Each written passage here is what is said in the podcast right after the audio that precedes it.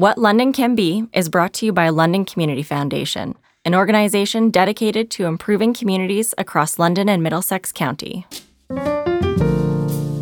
Welcome to What London Can Be, the podcast where we navigate our shifting world, shine a light on the issues our city is facing, and explore the innovative Made in London solutions to critical challenges in our community.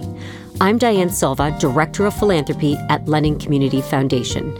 Today, on a special edition of What London Can Be, we'll be revisiting a talk given by Ryan Hui from CNIB, formerly known as the Canadian National Institute for the Blind, at LCF's Vital Conversation Belonging on March 6, 2019. In his talk, Ryan touches on the intersection of disability and employment and how accessibility is a fundamental aspect of building a welcoming, inclusive community.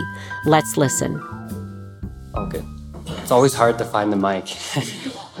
so, uh, thank you so much for including me in such a, a great uh, event. I'm very gracious and privileged to be uh, sitting alongside some of the speakers. This is usually where I'd open with some sort of joke like, this is the best looking crowd you know I've ever spoken in front of, but you guys are way too smart for that, so I'm just going to move on. Uh, my name is Ryan Hui, and I'm ready for this. It's a mouthful. The program lead of advocacy and accessible community engagement with the Canadian National Institute of the Blind. So my business cards are more like postcards with all that info on it. I've been asked today to talk uh, about belonging and employment, and this is a, a topic that's really dear to me.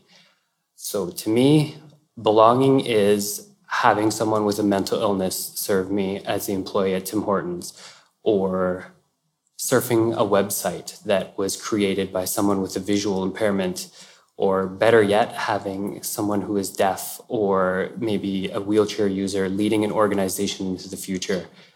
Because to someone that has a disability, employment is much more than just a paycheck. It's a sense of accomplishment, it's pride, and essentially a sense of belonging, not only to society, but to themselves.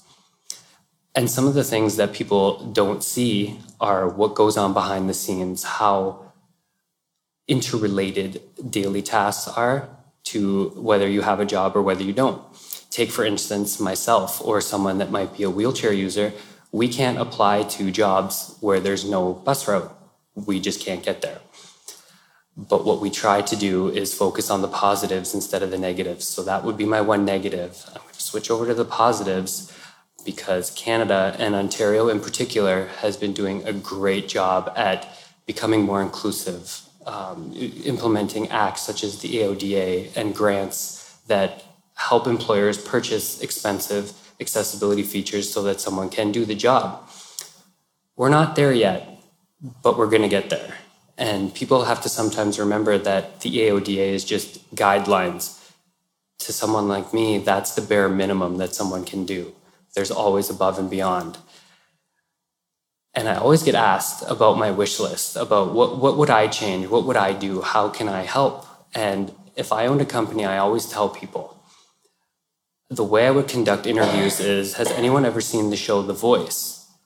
So you have four people, um, four, four judges that uh, sit in chairs with their back facing the stage.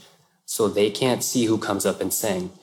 And that's exactly how a job interview should be you shouldn't be able to see someone uh, come up with their wheelchair, or you shouldn't see that it's a man or a woman, or um, just you should base them solely on their skills rather than what you can see. And that's one really big thing that we're pushing for, and one thing that I really, really, why I love my job as well.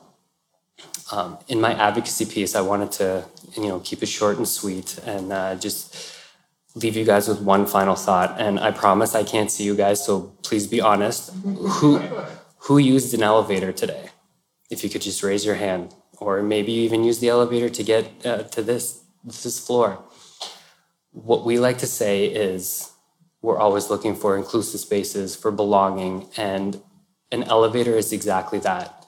Originally, it was designed for use as to get someone to a second or a bottom floor that wasn't able to climb the stairs.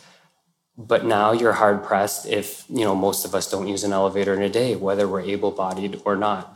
The elevator is welcoming. The elevator doesn't criticize. It just does what it needs to do. It brings you up or down, and everyone's in there for one purpose, despite if you're someone with a disability, a man, a woman, um, a- anything. It just does what it needs to do.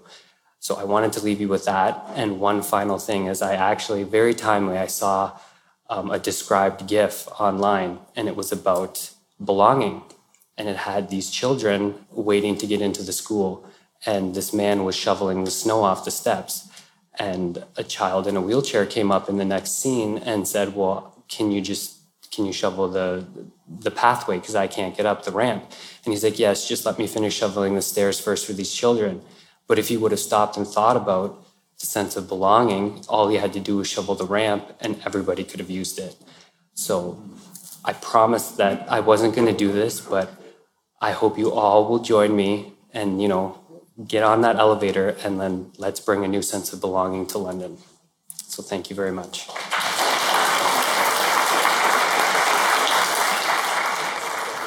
Thank you, Ryan, for sharing your perspective with us in 2019. Such a powerful message and something we absolutely need to hear more often. Making spaces and our city more accessible can be as simple as clearing a ramp or a sidewalk of snow. And yet, these are things that we consistently often see fall by the wayside or put off for far too long. Thank you for joining us for this episode of What London Can Be. Look for us on Apple Podcasts, Google Play, Spotify, Stitcher, or wherever you get your podcasts. To learn how to subscribe to this podcast and for more information about today's guest, visit us at lcf.on.ca slash what London can be.